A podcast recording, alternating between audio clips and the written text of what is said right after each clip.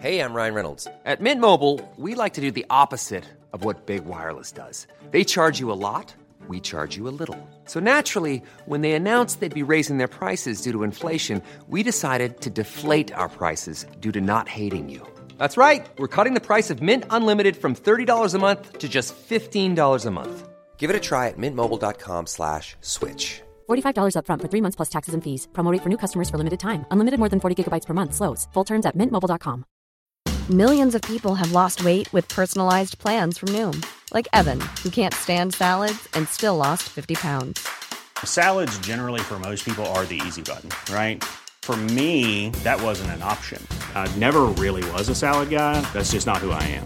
But Noom worked for me. Get your personalized plan today at Noom.com. Real Noom user compensated to provide their story. In four weeks, the typical Noom user can expect to lose one to two pounds per week. Individual results may vary. Hi, everyone, and welcome back to a brand new episode of Sky History's Not What You Thought You Knew. I'm your host, Dr. Fern Riddell, and in this episode, we're in 18th century London.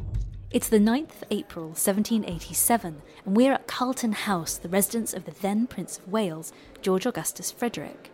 Now, at this time, Carlton House had become the centre of the fashionable elite world. It is decadent, opulent, the home of the heir to the throne, who is now very close to assuming power thanks to the serious decline in health of his father George III. This is the heart of the court in waiting. Their every move is studied and gossiped about by the rest of British society. And on this gentle April day, surrounded by his courtiers, family, women, and children, the prince watches the Chevalier d'Eon, a noted French ambassador, in a fencing match with another champion of the sword, the Chevalier de Saint Georges. Now, this is hardly unusual entertainment for the upper classes at this time, but in the images we have of this match of champions, something may surprise you. The Chevalier d'Eon is dressed as a woman. In each episode of Not What You Thought You Knew, we'll be revealing the stories of some little known yet extraordinary figures from the past. And in this episode, we're looking at the amazing story of the Chevalier d'Eon, a French diplomat and spy who spent the first part of their life living as a respected and honoured soldier, gaining entrance to the Russian court, Paris, London, and then changing their gender to female and living as a woman for the rest of their life. Now, I have two incredible guests for you today to pick apart this historical world the author and historian Dr. Andrew Lear and curator of the Museum of Transology E.J. Scott. But before then, let's talk a little more about the Chevalier themselves. Born Charles d'Eon de Beaumont in 1728, the Chevalier d'Eon came from a noble but poor French aristocratic family, and like many young men, soon found fame and success in a diplomatic and military career. In 1756, d'Eon joined King Louis XV's personal spy network and was soon sent to Russia to bolster support for France against England in the court of the Empress Elizabeth. At the time, England was attempting to deny the French access to the Empress by only allowing women and children to cross the border into Russia. It is claimed this is when the Chevalier first began to dress as a woman. After four years in Russia, d'Eon returned to France to fight in the later stages of the Seven Years' War, earning acclaim in the field of battle, which led to their next appointment in London. And it was here that rumours surrounding d'Eon's gender first began to appear. Now, my first guest is here to dig into the Chevalier's life and the rumours that began to swirl around them.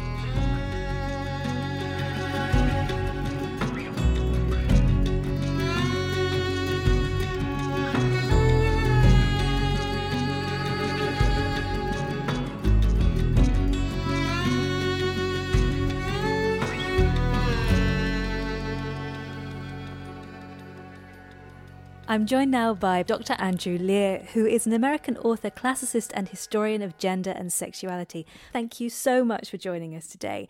What can you tell me about the Chevalier's early life and career in France? You know, that's really probably the part of his life that we discuss the least because there's nothing extraordinary about it. Um, he was a relatively a significant soldier. Um, and I'm using the word he here because if you talk about his early life, no, uh, there was never, no question was ever brought up about his gender until quite late. I think what interests me most about the Chevalier's life is um, the absolute, which something nobody ever remarks on, is the absolute and total lack of romantic erotic or marital connections. Uh, so I would say that's what's, what's kind of interesting about the early life. He did live to 40 or 50 in an era in which a man of his social class would be assumed to marry. I mean, you know, we think of marriage as a romantic or erotic connection between two people, a mutual connection. Um, but this is entirely part of a modern world, which, uh, by the by, I believe was started to some extent by Queen Victoria, um, who publicized the idea of love marriage, not because she really had one, because she didn't. She was married to somebody who had been brought up to marry her. Well, this is, as a 19th century expert, this is getting very, very intriguing to me because I would say, uh, from the work that I do, the Victorian idea of love is central to something that we see really from the 18 from the 1790s onwards in our British culture. It's very much there, especially linked to sexuality. Yes, and as someone who works on art, and we'll have to talk about that another time, but I see it a lot in uh, portraiture because suddenly you have this theme of couples. And probably the most famous is David's portrait of um, Lavoisier, uh, Monsieur et Madame Lavoisier. But there are all these couples portrayed as companions, as we say in companionate marriage. But uh, yeah, before that time, that really wasn't the idea. And I think it, that probably took a very long time to um, become actually common, which is to say, because marriage had a more has more practical aspects, particularly in a society where there is no divorce. So you get married to have legitimate heirs to whom to pass on your fortune. Now, the Chevalier did not come from a terribly wealthy family. The, the Chevalier is a very minor and rather impoverished aristocrat. But he had gone up through the education and bureaucratic system to become someone with quite substantial wealth. He received huge, uh, it's kind of a funny mix between a bureaucracy and, and, and, a monarchy of an almost Persian kind. The king would just give people you know, a purse of so many large gold coins, and, and the Chevalier had got quite a number of them because he was a wonderful spy. And Chevalier is a title that he himself got. He wasn't he wasn't born a chevalier. How did he get that? One of his military exploits. You know, he fought in a number of battles in the Seven Years' War uh, and was uh, much decorated for them. He had the Croix de Saint Louis, which was the highest uh, medal in the French uh, military. This is a minor aristocrat who is then getting acknowledgement on the field of battle. And this is a very masculine identity, isn't it? This is a very a very straight, cisgendered, normal, powerful male role that we see him fulfilling at this time in his life. And he wanted to continue to fulfill it forever. Uh, we see the Chevalier often dressed as a woman the Chevalier did want it to be known that he was a woman, but he didn't want to dress as a woman. He always wanted to wear his dragoon's uniform throughout his life, and he volunteered to fight in the American Revolution. He was just uh, for the French, of course. So, how did we end up with the life of someone who, at the start of their life, is living a very masculine centric role, who then becomes what we have we have referred to as someone who is living a trans life and living as a woman. You seem to disagree with that very much. No, well, first of all, I'm not sure that he it was what we would call trans. I think it's more likely that he was what we call intersex. So intersex would mean that he had um, uh, physical, bodily characteristics of both sexes. Uh, we don't 100% know that, but we do have the record of an examination of his corpse when he died and we know it's very clear about his having male genitalia. Uh, but the rest is a little obscure, but it says something about fullness of breast. Does that mean he had female breasts? And it's also possible, by the way, that he had ambiguous genitalia.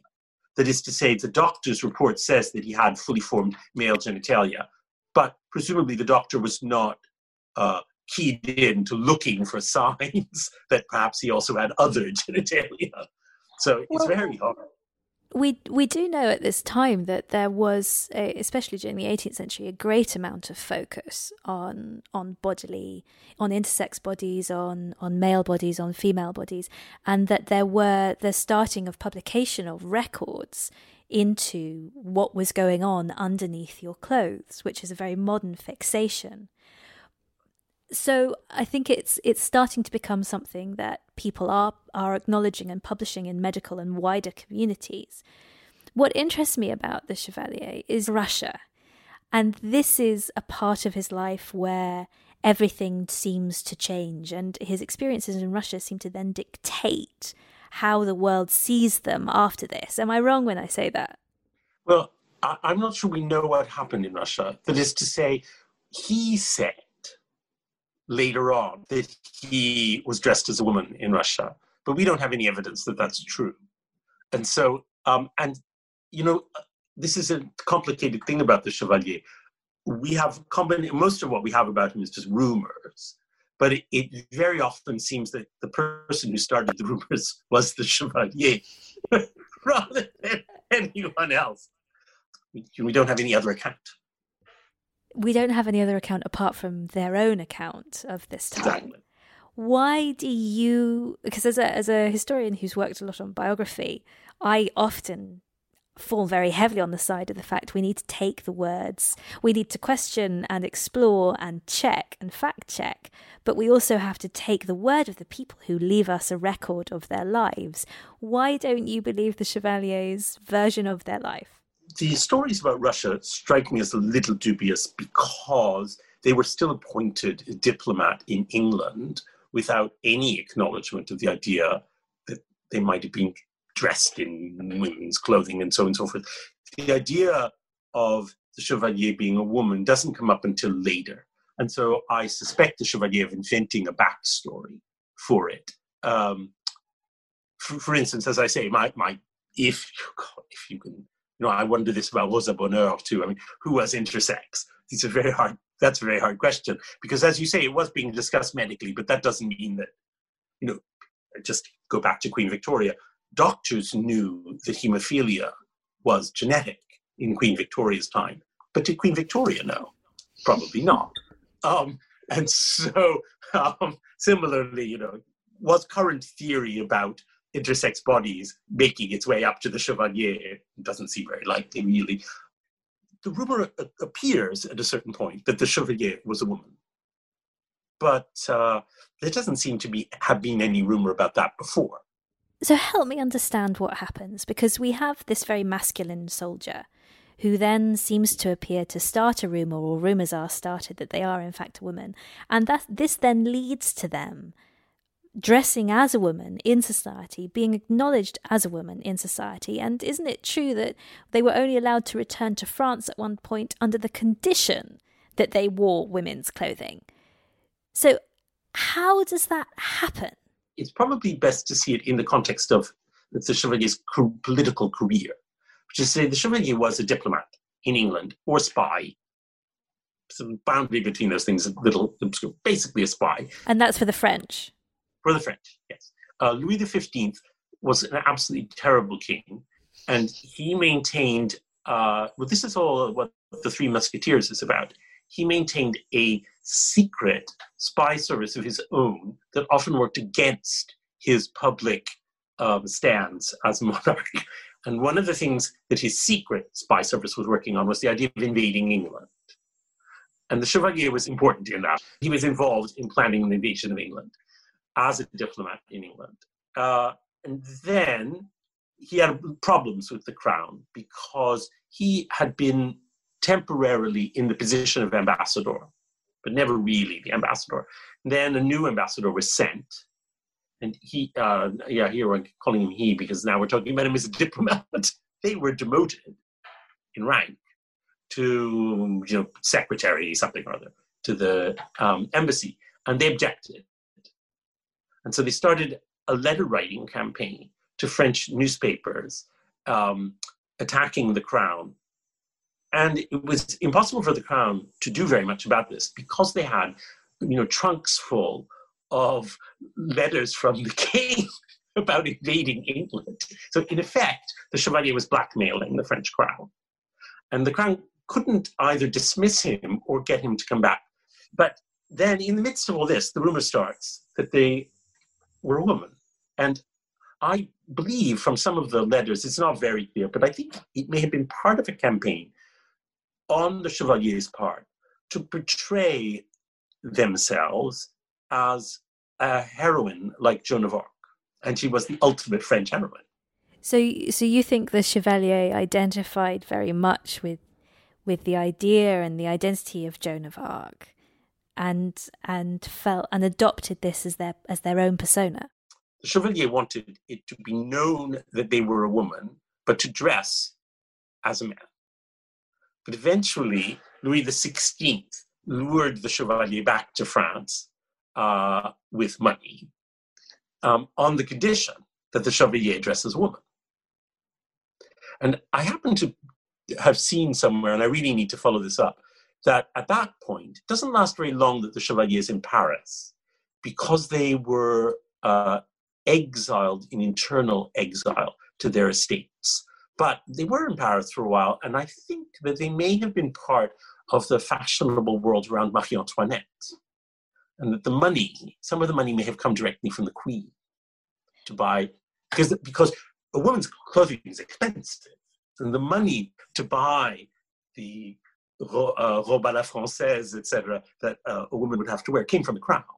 The Chevalier, one thing the Chevalier doesn't seem to experience, and please correct me if I'm wrong, is any form of prosecution for no no for living that life no. so they so they aren't they aren't facing they are acknowledged in society for whichever gender identity they are living at that time and the fact that it it might change they don't they don't seem to find any punishment socially from that um, there were cartoons the chevalier was made fun of there were cartoons for instance of a, of a figure being half a man half a woman things like that. There were cartoons of the Chevalier.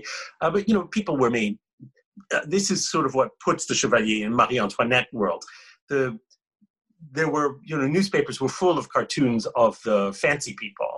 Uh, I, I, work a lot with um, a number of other people who had unusual romantic lives by the standards of their time, like Emma Hamilton or Grace uh, Grace Dalrymple Elliott, who was a ooh, mm, let's say she was a courtesan, something like that. She was sort more or less the mistress of um, the Marquis of Cholmondeley, but also of George IV when he was Prince of Wales, and a few other people. And these people are there are songs about them, there are cartoons about them, and what I'm beginning to find a little bit of evidence for is that they knew each other.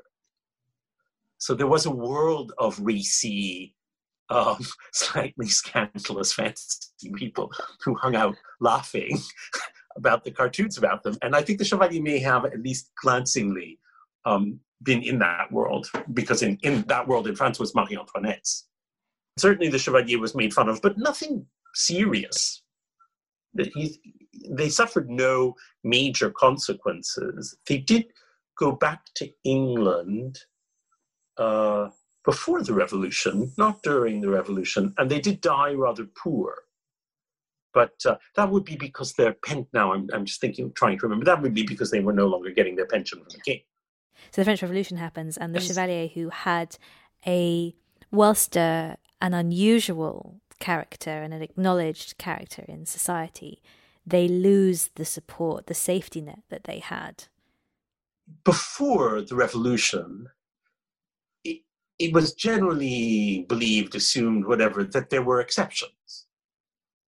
And exceptions, you know, like uh, women painters, for instance. Generally, women were not supposed to be professional painters. But if there was a talented woman painter and she happened to catch the king's attention, and the king said, "Oh, what a wonderful portrait! Here, have you know, two thousand uh, gold écus." Then um, she was that. Then it was okay. I think it might be that the Chevalier was one of those exceptions, and that after the revolution there wasn't as much of a place in society. But that might be taking drawing too big a conclusion.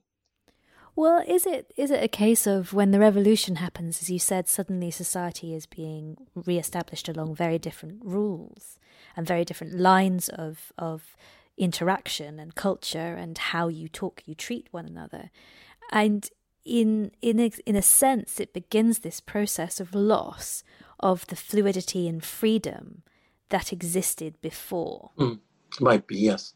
Although that freedom might almost only have been available to people in some form of elite.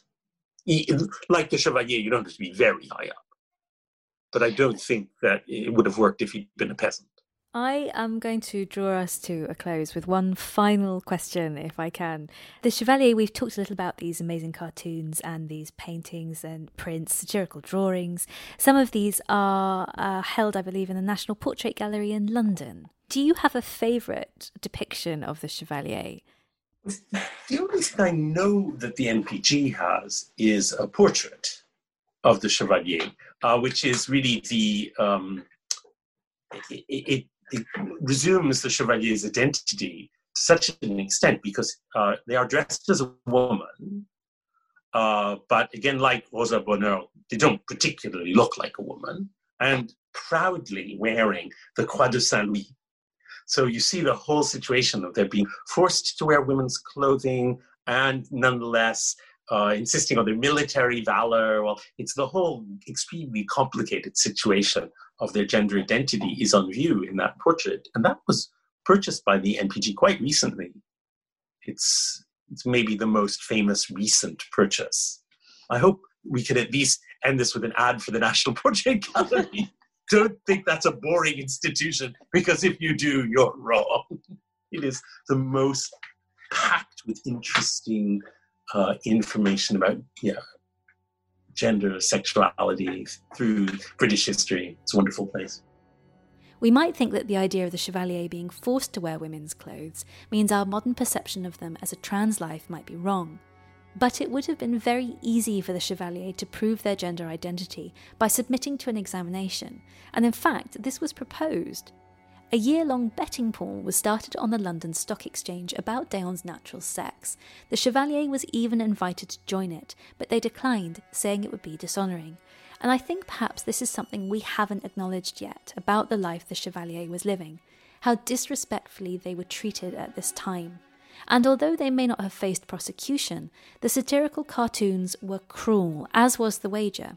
And for someone like the Chevalier, a person who had commanded such respect for their skills and ability, it must have been incredibly hard to be treated in this way, simply because of their choice to live as a woman.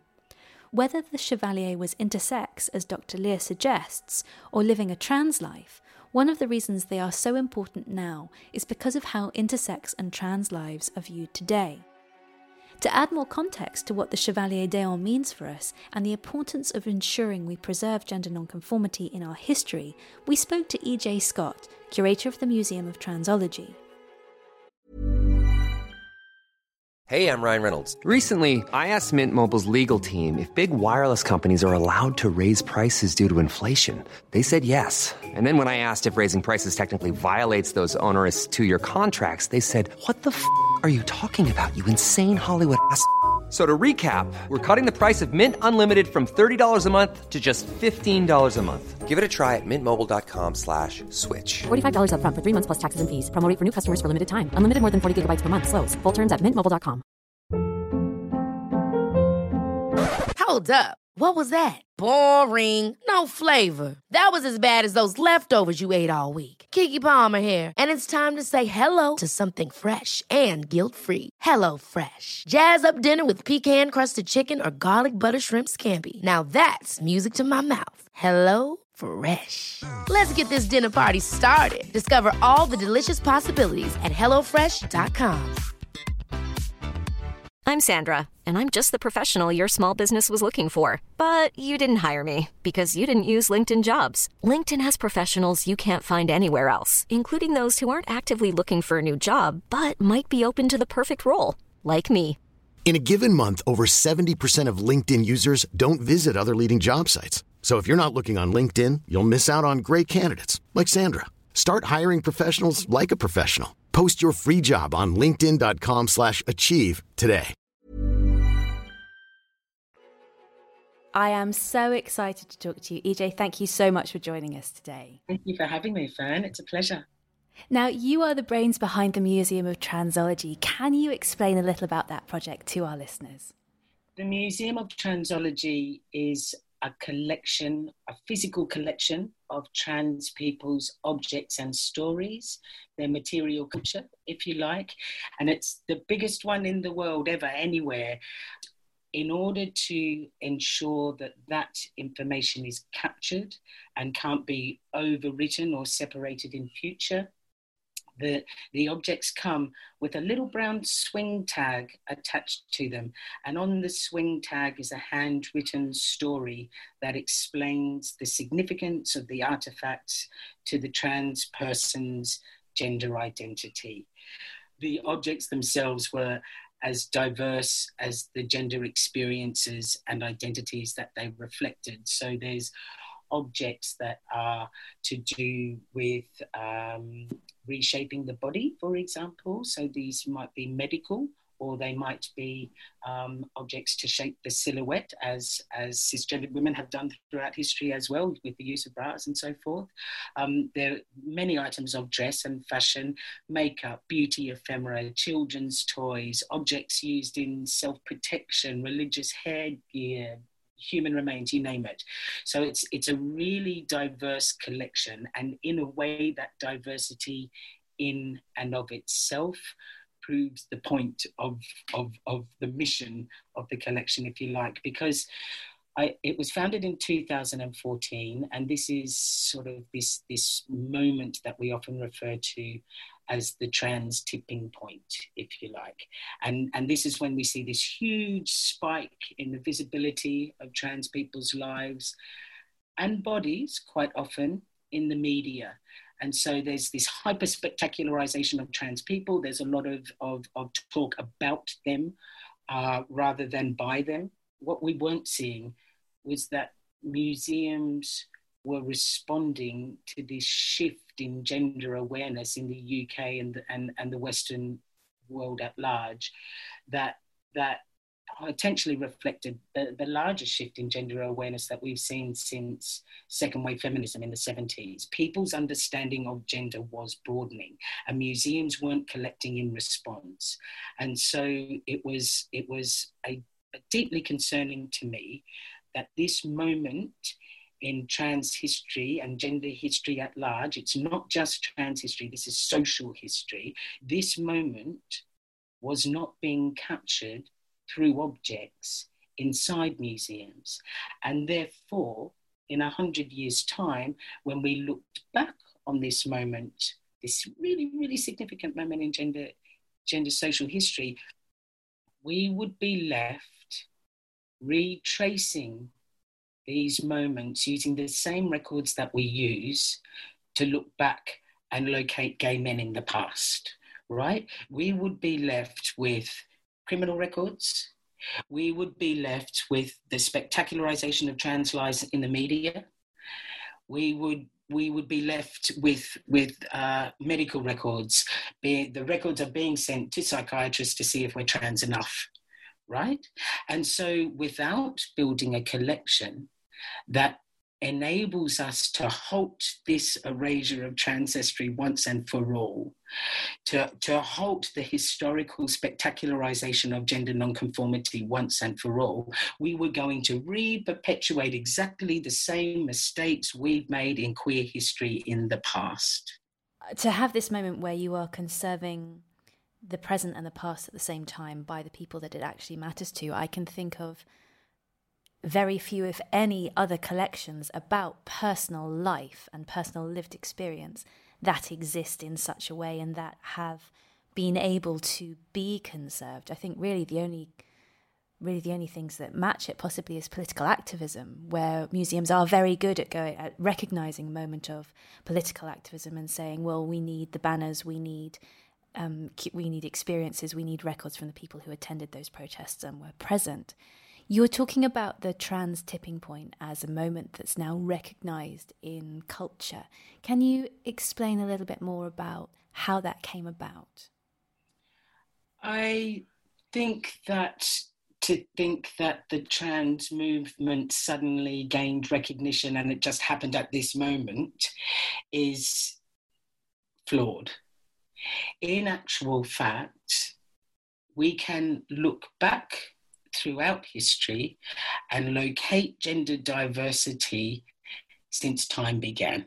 This is this is all part of of really addressing the way that museums in the Western world have privileged outlooks that are a result of myopic lenses that really come back to, I would say, the lack of diversity that we have in the sector at large. If we don't proactively strive to include voices that traditionally have been excluded or marginalized, we will continue to exclude them. And so this brings us on, for example, with queer history. Are we really queering the museum or are we museuming what's queer? are we actually going to re perpetuate exactly the same models that privilege? the white, not the black, the rich, not the poor, the, the, the free, not the incarcerated, right? Are we going to keep perpetuating these models within the, the, the queer history world as well? Or are we going to challenge the models of collecting and interpretation by going, these people aren't hard to reach, they haven't been reached. These people aren't hard to reach, they're hardly reached. You know, if we, we quite often talk in the museum world about hard to reach audiences, in actual fact, why would you go to a museum if you don't see yourself there? What you're actually expecting people to do is to come along and look at everyone else except themselves. This displaces people. This others people. This, for the for the gender non-conforming person, says you are destined to be forgotten. You do not have the right to be remembered. You have not contributed to the evolution of society. You are historically homeless. So we have to proactively go out and reread and find these stories and artifacts because they're there, they're just ignored. They're not hidden, they're erased. I think one of the problems that we have is people view trans culture as something that isn't uh, absolutely a modern thing. It's a new thing. People are people fixate on it, they think it's never existed before because of exactly these reasons that you're saying, because they haven't seen it in museums, because they haven't read about it in history books, because they are unaware of it, they haven't been told that it hasn't been shared with them and it hasn't been acknowledged. And as someone who works in this sector, you know full well that we have people whose lives have not fitted what we define as cisgendered or heteronormative or singularly white we know those people exist in history, and one of those figures is the Chevalier d'Eon. Now, can you tell us a little bit about why the little work that has been done and the growing field of work that has been done on this person is so important? What's extraordinary about D'Eon is that born in 1728. They're, they're born to a, a, low noble family. They, they live a remarkable life until they die in poverty in their 80s. Um, but what is really incredible is in this 80 year lifespan of them, they captured the public imagination, particularly in the press. And we have to think about the press at this time that, that printing is becoming much cheaper popular engravings are going up in shop windows around London. People who are not just wealthy can see these depictions because they can afford to see them. So, so we might think of this time and, and D'Eon's visibility as really marking a moment in history that sees the birth of the transphobic press as we can recognize it today, the birth of the homophobic press. This is a period when we are seeing macaronis, for example, depicted with feminine characteristics and derided for that. So if you are seen to be fashionable coming back from Italy, you've done your grand tour, you're wealthy, you're wearing silks, you're in the middle of London, you're enacting women's fashions too much as a man, therefore you must be effeminate aka gender non-conforming, aka immoral, right? the Chevalier fits into into this line of thinking and this this surge in visual culture that surrounds deriding gender non-conformativity however they are an extraordinary person because they don't shy away from it in the time that they were stationed in England, they are disowned by the French government. Their, their stipend is cut off. And so they fall into poverty. They basically they lose their pension through all of this. And it was a huge thing. It was in the press that these scandalous letters that they published. The english adored them because they turned their back on on on the french etc but because they fell into poverty they had to look to earn their own money. And in this process of needing to earn any way that they could they put on fencing matches where they charged tickets, and the tickets were to come and see them fence against a soldier wearing women's clothes, but also their French Medal of Honor, which obviously can only be awarded to a man. So they're enacting this, this, this, this gender scandal publicly and profiting from it. Now, this is this is an extraordinary thing, and this is really why they're so important, because this is not someone who is passive in public about their gender identity. They completely and utterly capture the press completely and utterly capture the public's fascination. They are in print after print after print in the British Museum right? So it's so extraordinary to see A, they're in the popular press, B, they're out, C, they're profiting from this. But of course, when they do eventually die in poverty, living with a widow, when they die, they are taken immediately for an autopsy and they are the, the, the graphic biological drawings of their genitalia is then done non-consensually, obviously, and you can see them lying on on the medical examination board with their dress lifted up. And the the illustrator has gone to the trouble of illustrating their dress in the background while they're illustrating their genitalia. So it's it turns out to be a devastating end because of the lack of respect that is shown to them post mortem. So it's it's very much in a way that this is someone whose body became public property in a way they may have felt in control of while they were alive, while they were alive, and then lost complete control of at their death, which is something that I think we're still we're doing today to modern trans people just by their existence in in our popular press. Our focus, our fixation is on their physical body and not on the lives that they're living.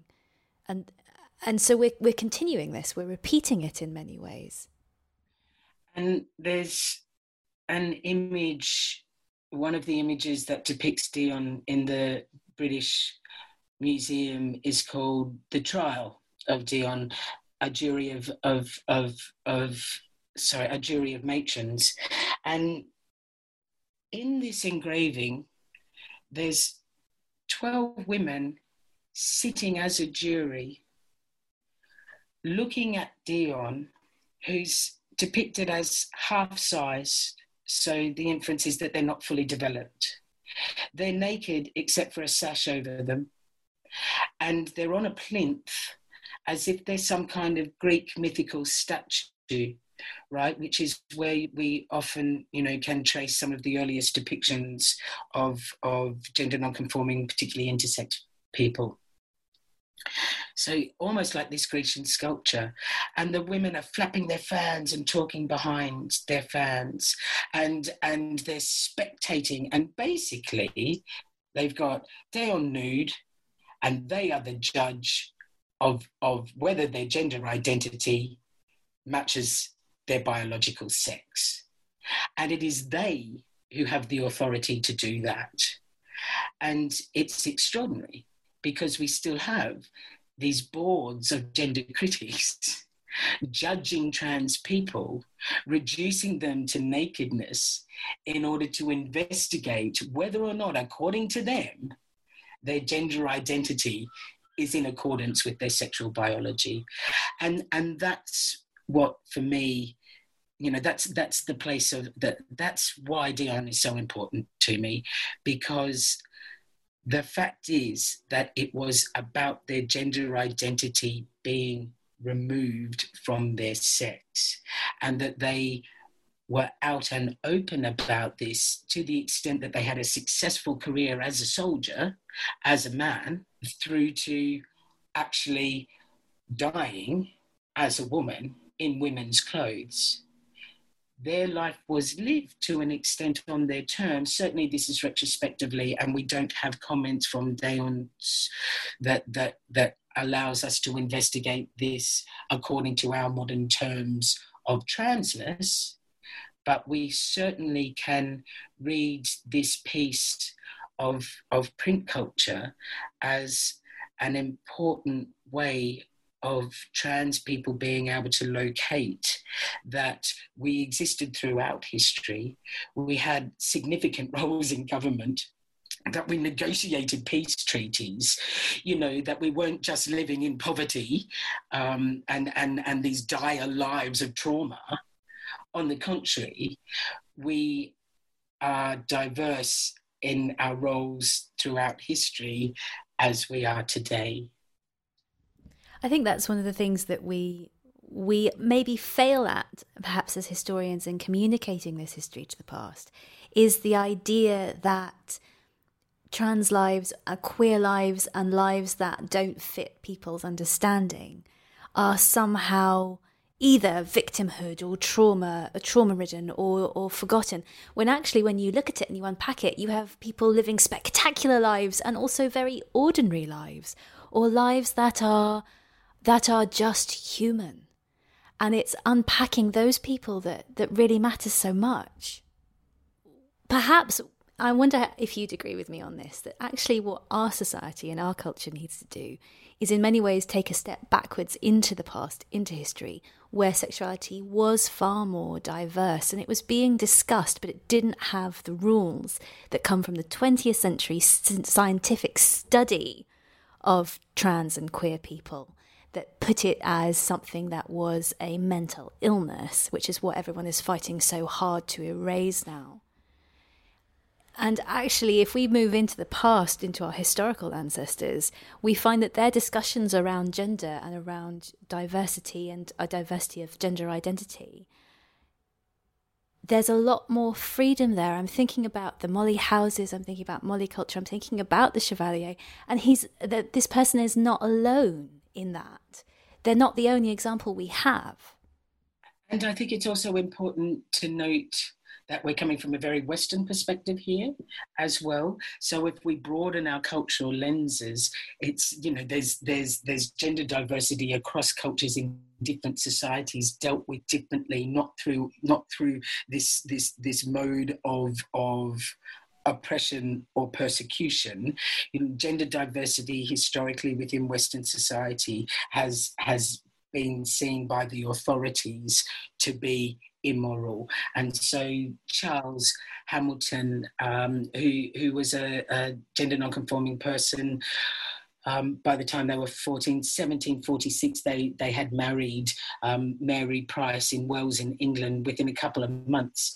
She's come out and said she didn't know that Charles wasn't really a man, right? So there's there's this idea that that that that it's all trickery and tomfoolery, gender identity. In actual fact, Charles had done two apprenticeships as uh, with quack doctors, travelled England selling ointments and, and treatments and cures. So lived a professional, independent life in men's attire, earning money, independent.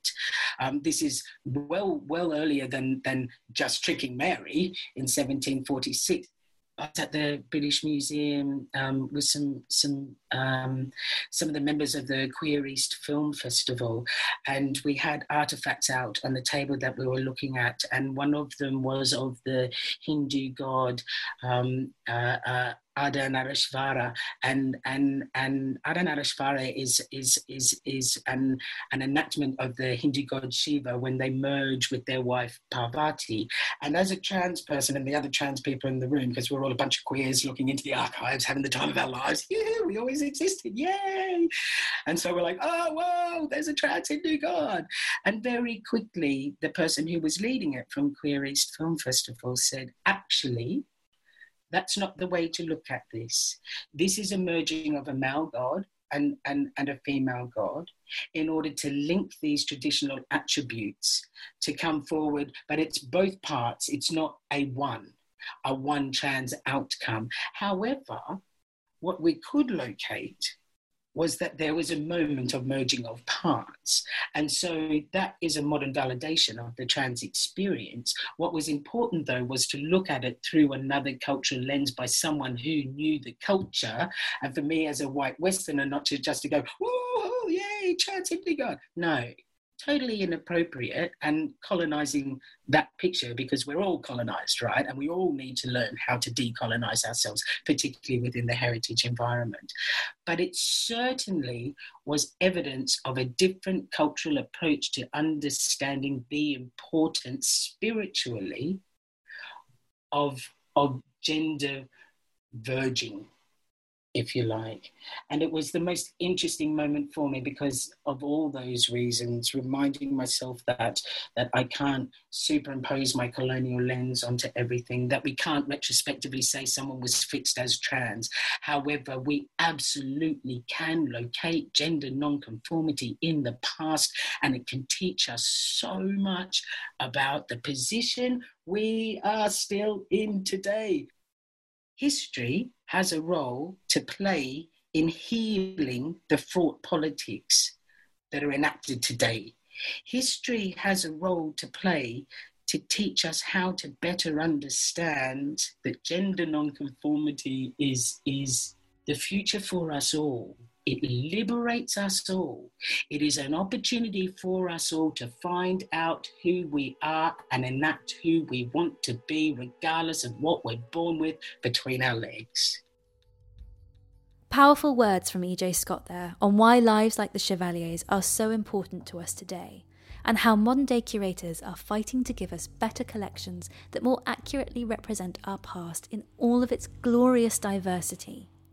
And that makes me think back to that April day and the Prince of Wales watching the Chevalier d'Eon at a fencing match. This amazing picture we opened with is held in the Royal Collections, as well as etchings in the British Museum, and you can see both online.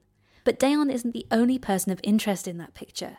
His adversary is the Chevalier de Saint Georges, who himself was not only a champion fencer, but also a classical composer, conductor, and violinist, as well as being the son of a slave. Saint Georges fought for the Republic during the French Revolution and led the first all black regiment in Europe. These lives may not become clear to us when we look at a simple etching of two fences, but as E.J. Scott has argued, we have to push beyond our initial preconceptions and find the truth about historical lives that are held in archives across the world.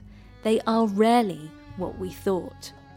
For more information on this and all other episodes of Not What You Thought You Knew, head to skyhistory.co.uk and get in touch with us on social media using the hashtag NotWhatYouThought or by tagging at HistoryUK or at Fern Riddell. And if you've enjoyed this episode, please leave us a review on your favourite podcast app. And finally, a big thank you to my guests, Dr. Andrew Lear and EJ Scott.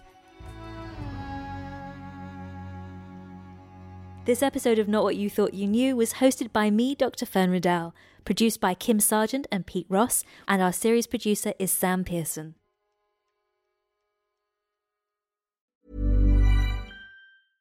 Imagine the softest sheets you've ever felt. Now imagine them getting even softer over time. That's what you'll feel with Boll and Branch's organic cotton sheets. In a recent customer survey, 96% replied that Bowl and Branch sheets get softer with every wash. Start getting your best night's sleep in these sheets that get softer and softer for years to come. Try their sheets with a 30-night guarantee. Plus, get 15% off your first order at bollandbranch.com. Code BUTTERY. Exclusions apply. See site for details. Hold up. What was that? Boring. No flavor. That was as bad as those leftovers you ate all week. Keke Palmer here, and it's time to say hello to something fresh and guilt-free. Hello Fresh. Jazz up dinner with pecan-crusted chicken or garlic butter shrimp scampi. Now that's music to my mouth. Hello Fresh. Let's get this dinner party started. Discover all the delicious possibilities at hellofresh.com.